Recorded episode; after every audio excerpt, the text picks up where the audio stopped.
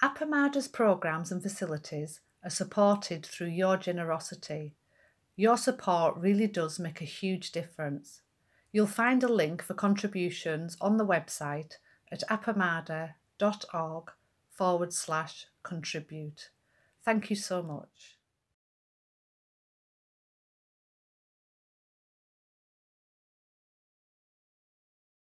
So today is the 2nd of April, 2023.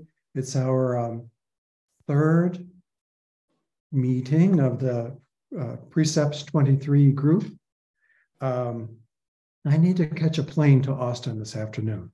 So if it's possible, I want to be able to leave a bit early. So we might finish up closer to 2 than to 2.30. That's if, and I hope that's okay with everybody. Um, okay, so let me recap. Oh, and let me first also acknowledge, thank you to Nancy for being our online monitor. There's this, this cadre of online monitors that's keeping us all connected. So important. Uh, that includes Nellie and who else is that's on the screen here?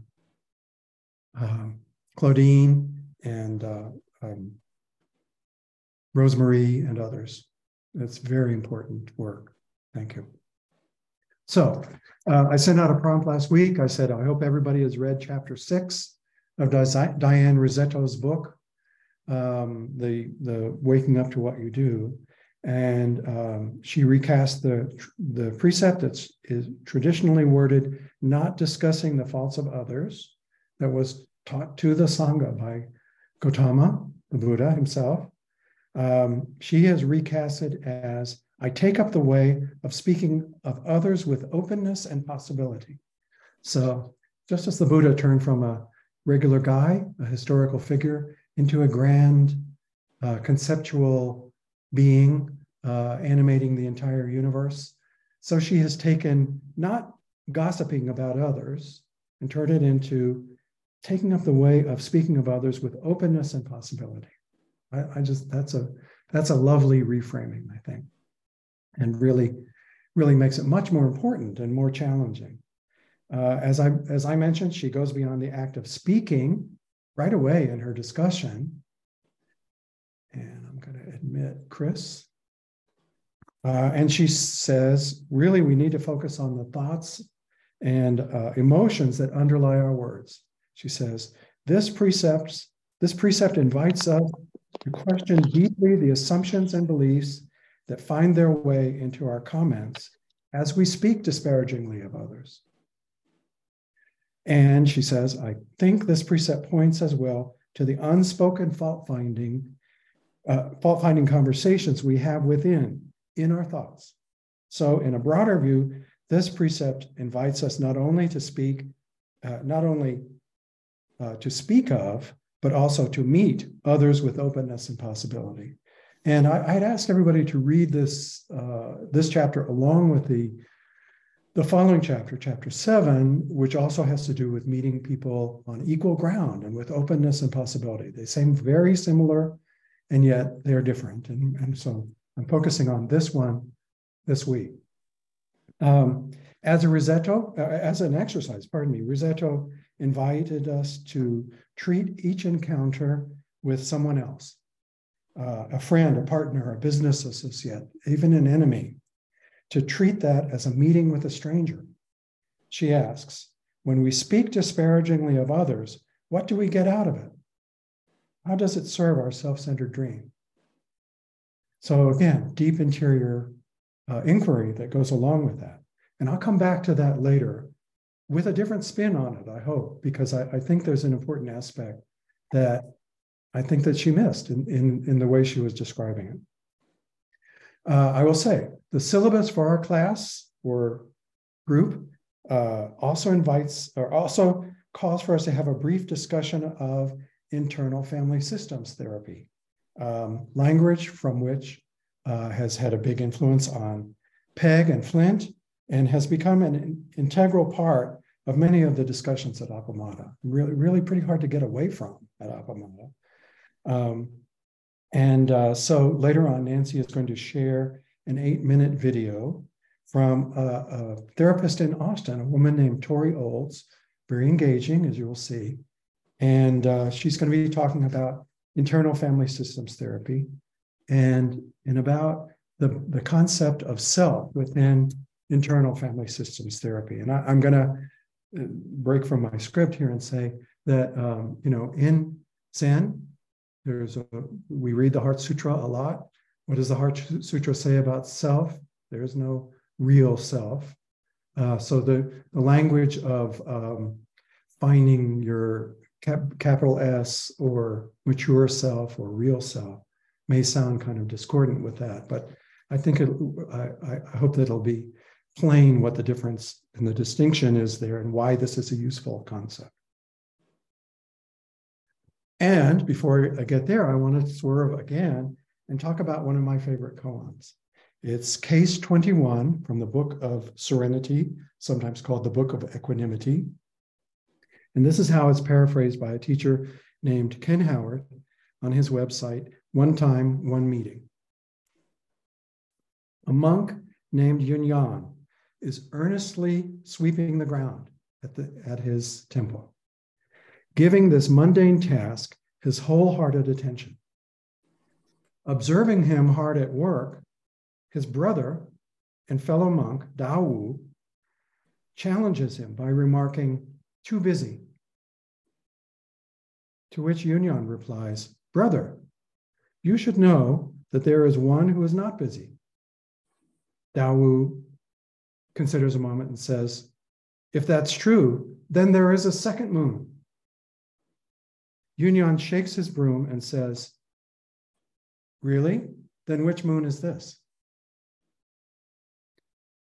So that this is a this is a koan that has led to endless discussions about various aspects of it. One who is not busy. What what are they? What's this deal with the second moon and all of that? I I want to uh, just make a couple of points about um, Yunyan and Dao Wu, who show up in the koan literature often. Um, the implication of what Dao Wu says seems to be that Yunyan is doing something uh, trivial. Uh, maybe he should be doing something more important, like meditating. But here he is sweeping the floor in this busy, busy way that uh, Dao Wu notices. Uh, some translations of the koan have Dao Wu saying trifling, insignificant. You're, why are you doing this uh, mere task when you should be doing something else? Uh, and if you have ever read anything about the ongoing Dharma combat between Dao and Yunyan, uh, you'll know Dao is almost always the older brother, uh, pushing and actually needling Yunyan.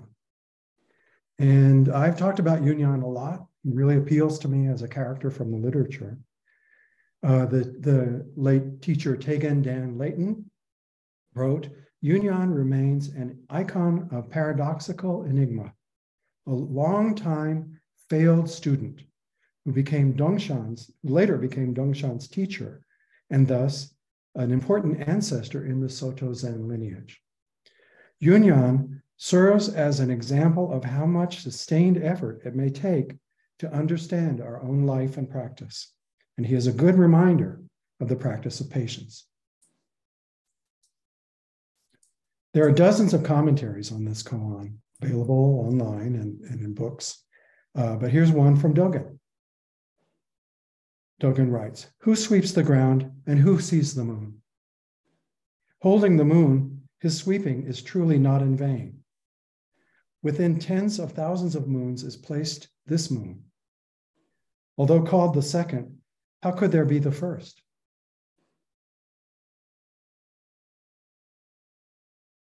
I'm bringing up this koan now because for me, it resonates with something that is an important point in internal family systems therapy. And I, I want you to watch the video that Nancy's going to bring up in just a moment. And, um, and then uh, I'm going to offer some further reflections.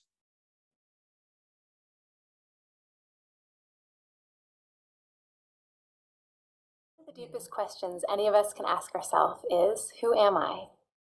When I hear that question, the science loving part of me says, well, my true self is the mind that emerges when my brain is integrated. At the same time, the poetry loving part of myself says, My true self is the mind that emerges when my brain is free. Those are actually the same way of answering the question, Who am I? And I hope by the end of this video, both the science of that and the beauty of it will feel very clear to you. So I just made the statement that my true self is the mind that emerges when my brain is free. But let's backtrack, because if we are going to talk about a brain that is free, we first have to acknowledge the fact that our brains or minds are very often not so free. There are many places and ways we can become stuck or constricted where our consciousness is really narrowed because our brain is only allowing us to be aware of certain things or to open certain information channels to flow. There are many ways to talk about those trap places. I know in some other videos I talk about schemas or self states, but for this video, I would like to use as our framework a form of therapy called internal family systems or IFS. That is because IFS deeply studies these places where we can get stuck and narrowed, and how, in working with these places and finding our way past these places, we have a chance to bump into a type of flow where our brain is more freed up, creating an inner larger space where more complexity and aliveness can unfold. A place that I would like to propose we think of as our true self. Now, when Dick Schwartz, who invented IFS, was developing this way of working in therapy, his mission was not to discover any kind of freer or truer self. In fact, he was first really solely putting his attention on these more narrow or stickier aspects of our personality, or in this case, the personality of his clients. He, like many other therapists, took to calling these stuck patterned ways of being our parts. As in, a part of me is very confident, maybe even overconfident at times, like in my role as a boss at work, but then a part of me is really insecure, and that part comes out at home when I'm really clinging with my partner and needing them to, you know, validate me all the time. It is in fact not uncommon to have very opposite parts like that. He also discovered that underneath these parts of our personality is something more intact, something more whole, something more essential, which he began to call the self. So we are going to sort of follow his path. We will start with the concept of and well, here's a part that's not a part, here's the actual self, we too will eventually answer the question of what the true self is by first identifying what it is not. We got the house! Pods handles the driving. Pack it.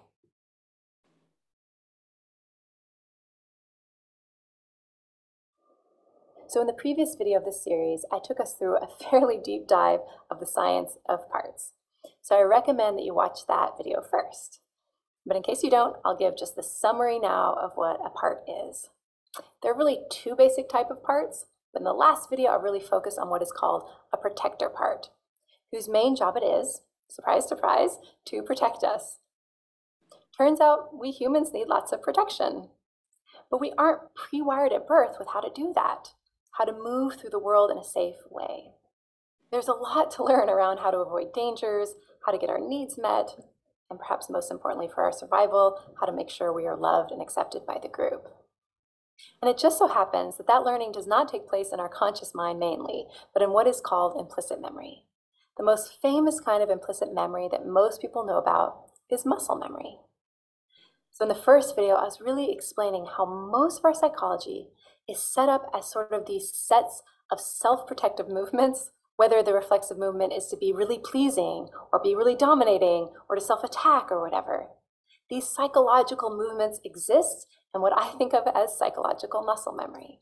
These are learned ways of being designed to protect us that when they get triggered can really hijack our mind and body a bit. Just in the same way, if you are falling over, your muscles will brace like that, whether you want to or not. When these psychological movements, or you could say parts of us, take over, they can override what our logical mind says and drive our thoughts, feelings, and behaviors. So that even when we have the best of intentions to be self compassionate or to stay non defensive with our partner or whatever, we find ourselves suddenly flipping back to that reflexive way of behaving or thinking or feeling or perceiving things, just as suddenly as when our arms come up and it's hard to control. Additionally, there is not just one way we learn to adapt. We adapt differently to different dangers. Like maybe in one type of stressful situation, we're very pleasing and submissive, And then some other kind of danger comes along, and bam, we are raging. And in that moment, it's like we've become a different person in a way. Like, hey, I'm usually a pretty nice guy, but then sometimes I'm not. And it really freaks me out, and I feel crazy and ashamed. You can see in that example how we have multiple parts, and when they take the lead, we can feel confused as to why we're suddenly acting like a different person. I know I just gave an interpersonal example, but it also could be how we relate to ourselves and what parts of our inner world we're threatened by, whether an emotion or a need, and therefore maybe we learn to intellectualize around all the time. Some parts, like our intellectualizing part, might be running most all the time. Others might be called or triggered into action. That's what people mean when they say they, they were triggered. And that process of having these parts take over command, it can be very frustrating and disempowering. In IFS, they call that moment when parts are in the lead being blended with the part. And the first thing you learn to do in IFS is to unblend. The fact that it is possible to unblend is really good news we truly can step back from our parts. But that first requires that we are aware of them so we can get a little observing distance. The moment we can slow down, become a bit more intentional, and pivot into curiosity about what part has taken over and a real desire not to fight with it, but to understand it. In that moment, we have unblended. It's movement from being the part to observing the part. I mean, sometimes there is more than one part that we need to unblend from, and it's a bit like peeling back the layers of an onion. Like, okay, well, at first I'm speaking from this part that reflexively blames my husband, but when I step back and I'm freed up from that headspace, man, I'm suddenly aware of another part that's mad at me for blaming my husband and calling me names about it, etc. And that is not so helpful either. So then I have to unblend from that. We will talk more about the unblending process in the next video, but the point here is more about what Dick Schwartz learned in developing the unblending process. He found that after a few layers, when he would ask them, the, the person he's working with, okay, so what part do you find next? And again and again, the client would say, without prompting, well, what I'm with now, it isn't a part, it's just myself. And Schwartz began calling that self, that part that isn't a part, he began to call it the big S self, like a self with a capital S. We also might call our true self or our deepest self or higher self. Some therapies call it the adult self or wise mind. But whatever you call it, the underlying point here is that it is always there and it is always amazing. It is always there and it is always amazing. This is really profound, so I want to slow down here. When we step back from our habitual mindsets or unblend from our parts, a deeper part of us, which isn't actually a part, it's ourself, just naturally comes forward. And that's an amazing moment. You see, while each of ourselves may be unique in some ways, there's some qualities or capacities that we've discovered the big S self possesses universally. And those were sort of cataloged and summarized as the eight C's. There's nothing sacred about this list, but it does capture what the true self is all about. So here it is. And listen to this list because whether you believe it or not, your deeper self is compassionate, connected, calm, creative, clear, curious, confident, and courageous. You can begin to see that there is a spiritual feel to this.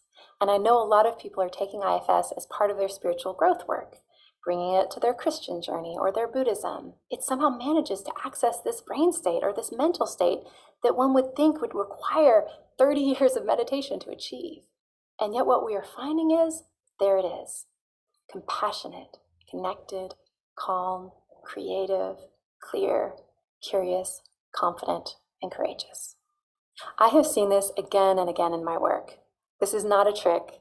This is not just be, me being inspirational with something that sounds good. At our core, we all have tremendous goodness and capacity. That's just the nature of the human mind. We are innately curious. We're innately compassionate. We are innately creative.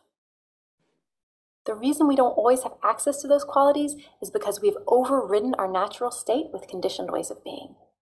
We've basically been trained not to live from our true self. Our child self had to figure out other ways of being that maybe didn't include being curious or connected or whatever. And if we learn that shutting down our curiosity or compassion or whatever was necessary to protect ourselves, we will keep doing it, like a job almost. It's a job of our protector parts to make sure we keep doing that thing. It's like a soldier doesn't leave its post. But we want our inner soldiers to finally be able to leave their post. Not because they're bad. In fact, really often they saved our lives at some point and really should be treated like these little heroes. But when they come online, they do narrow us. Remember in the last video, we talked about how parts are associated with a particular neural firing pattern because they're based on memory and that's how memory works. It's an encoding of a pattern. When that happens, I must do that. They call that a neural net. But do you see how that's kind of simple? When it's running, we only have the information that is inside that net. It does not bring to bear everything the brain knows. So when we are blended with a part, we aren't using our full cognitive and emotional intelligence. Using our full intelligence looks like using everything we've learned, not just what that one part learned, but everything we've learned. It would look like taking in all the information from the outside, not just focusing on what that part tells us is important or we need to focus on, or only seeing through its sort of biased perspective, but looking at things in a way that's fresh, you know, allowing our whole, our whole brain to come online to fully process the information. That means using our full logical, rational, you know, intelligence as well as our emotions and intuitions so that we can be creative and flexible and deep. The science word for that is neural integration. But that is a brain that is working like full throttle. It's a brain that is integrated, and in that moment of integration, it is also a brain that is free, free to be its true self. Picture a wild stallion trapped in a barn, and then you open the gates, and finally it can run at full speed. That's the freedom we're talking about. And in the same way, the stallion will use all four of its legs and its back and its neck and its lungs and eyes. When our brain can use everything it knows and all ways of knowing, from thoughts to feelings, because nothing is off limits, and all that information streams in an integrated way to create a much more complex understanding and response, there is a power to that.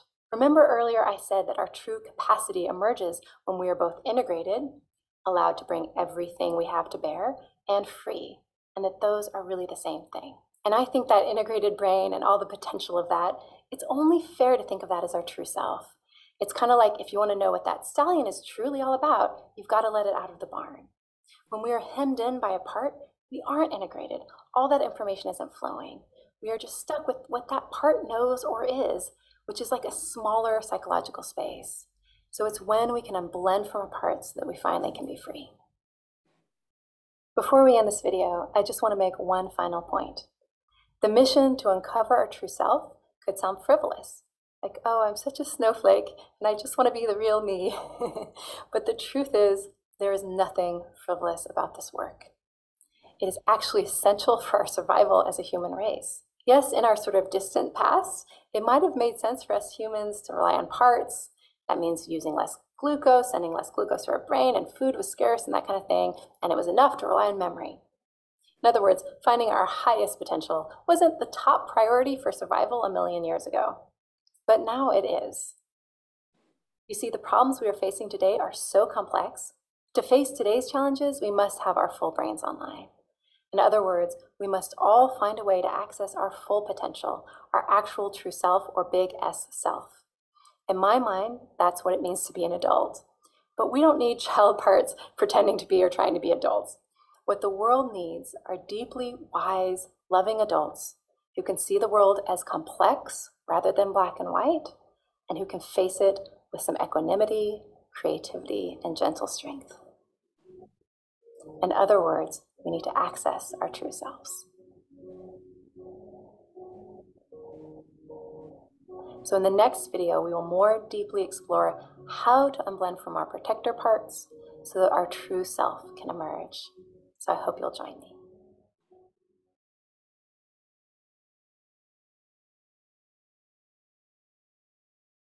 Um, okay, well, thank you for watching that. And I hope that that there is a resonance between Yunyan talking about the one who is not busy, this greater capacity, this, this knowledge, this calm knowledge within himself that he was speaking of, and this, uh, this uh, self as described in IFS therapy. uh, that that is competent and connected and calm and creative and clear and curious and confident and courageous and also loving and patient and open-hearted.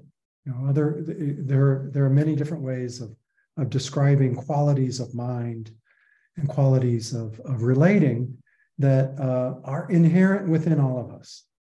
And uh, again in zen there's a lot of focus on um, um, various things. Let's see, I, I, flipped to the wrong page here.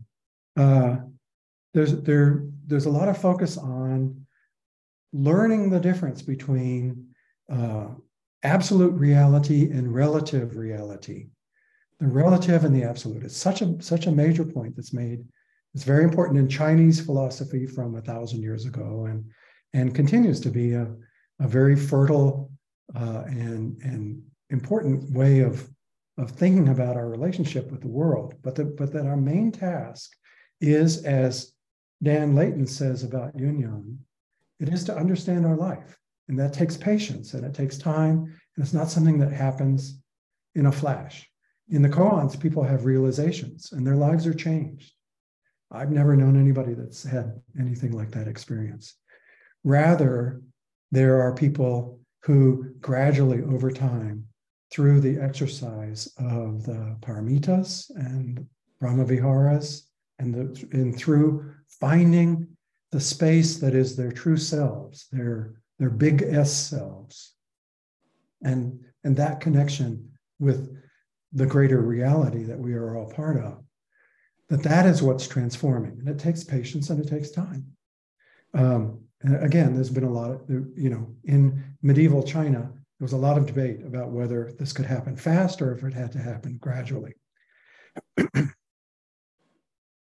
Yunyan was one of the people who seemed to point out or seemed to argue that the obstacle is inseparable from the path, that sweeping can be just as important as meditating, and as that, as Dogen says, within 10,000 moons is placed this moon, so uh, again, I wanted to, to try and connect the language of IFS, which I think is you know very evocative for me, uh, and, and to connect that with this notion that there's one within us who is not busy, who has these qualities, and that is available to us all the time.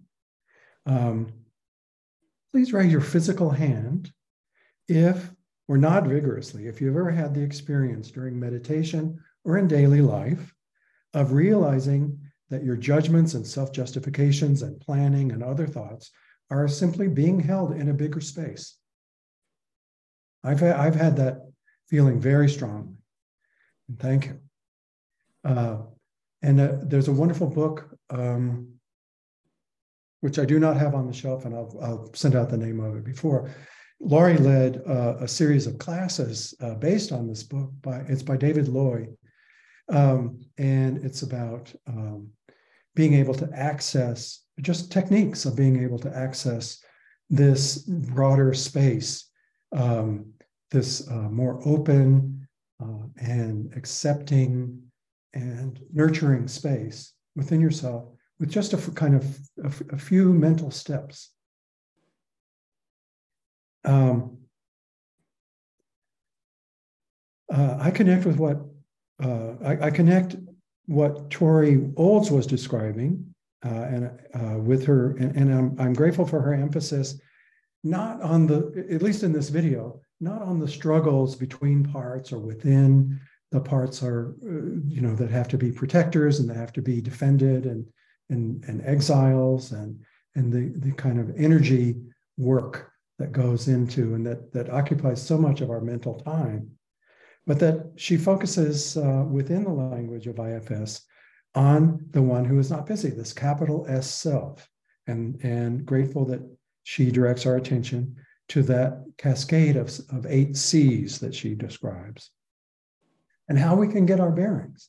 How, by when we know we are feeling calm or creative or so on, we are in that state.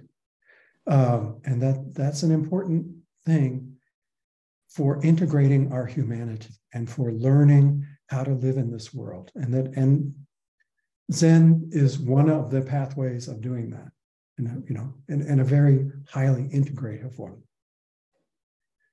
Um, so we can turn to those parts and be confident that we can contact them.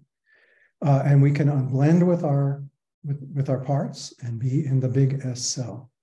And uh, there's a famous poem by Rumi called The Guest House. I'm sure most of you have it memorized. Uh, I see Susan shaking her head. It's such a beautiful poem. And I'm going to read it now. We've got time. It says, this is as translated by Coleman Barks. This being human is a guest house. Every morning is a new arrival, a joy, a depression, a meanness, some momentary awareness comes as an unexpected visitor. Welcome and entertain them all, even if they're a crowd of sorrows who violently sweep your house empty of its furniture. Still, treat each guest honorably. He may be clearing you out for some new delight. The dark thought, the shame, the malice, meet them at the door laughing and invite them in. Be grateful for whoever comes because each has been sent as a guide from beyond. So, again, a beautiful po- poetic expression that these parts within us are not our enemies. They have actually been sent as guides from beyond. Something that's mentioned that's also poetically stated in the, uh, the Bodhisattva's vow that uh, we've been reading every day at Appamada. Every, uh, you know, if we are dealing with fools, we need to be loving and kind to them. And if, they, if we have enemies that have sworn to destroy us, we should greet them as eh, with grateful language as emissaries of the awakened one. A tall order, but a beautiful poetic expression of possibility and, and possibilities not for not just for meeting the outside world, but for turning within ourselves as well.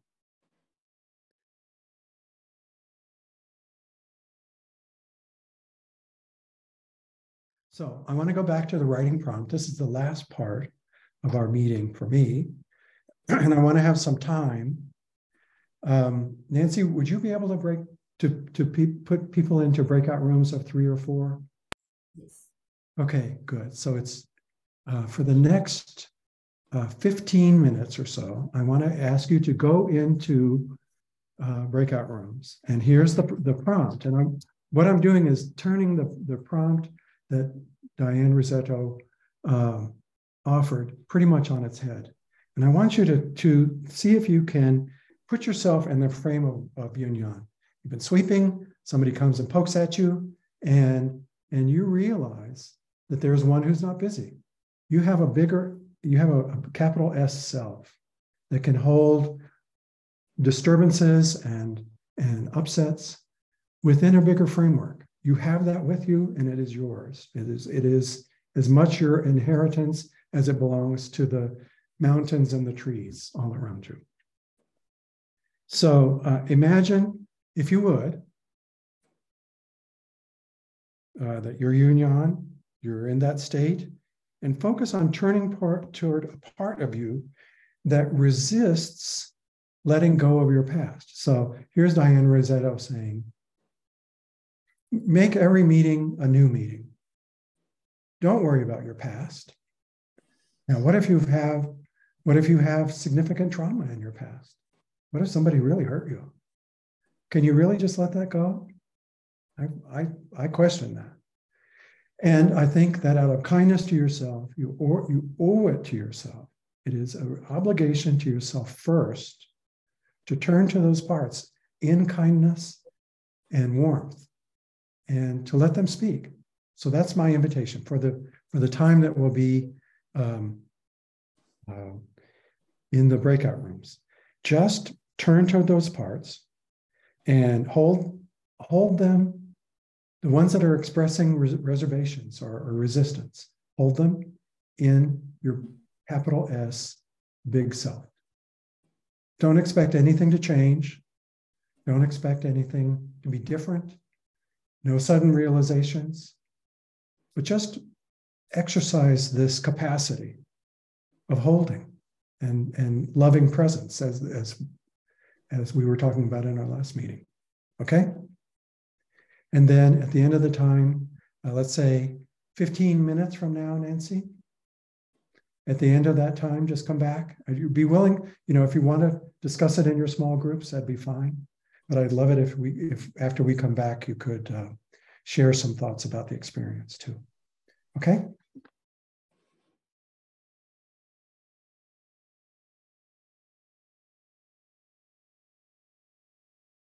Well, uh, let me, we've got just a, a few minutes. Um, and I, I want to open this up to everybody. Let me just quickly say our next meeting will be on Sunday, the 7th of May. It'll be the fourth meeting. The, the topics are meeting others on equal ground, power relationships, and responsibility. And we will also have um, um, either video or another presentation on the work called the right use of power.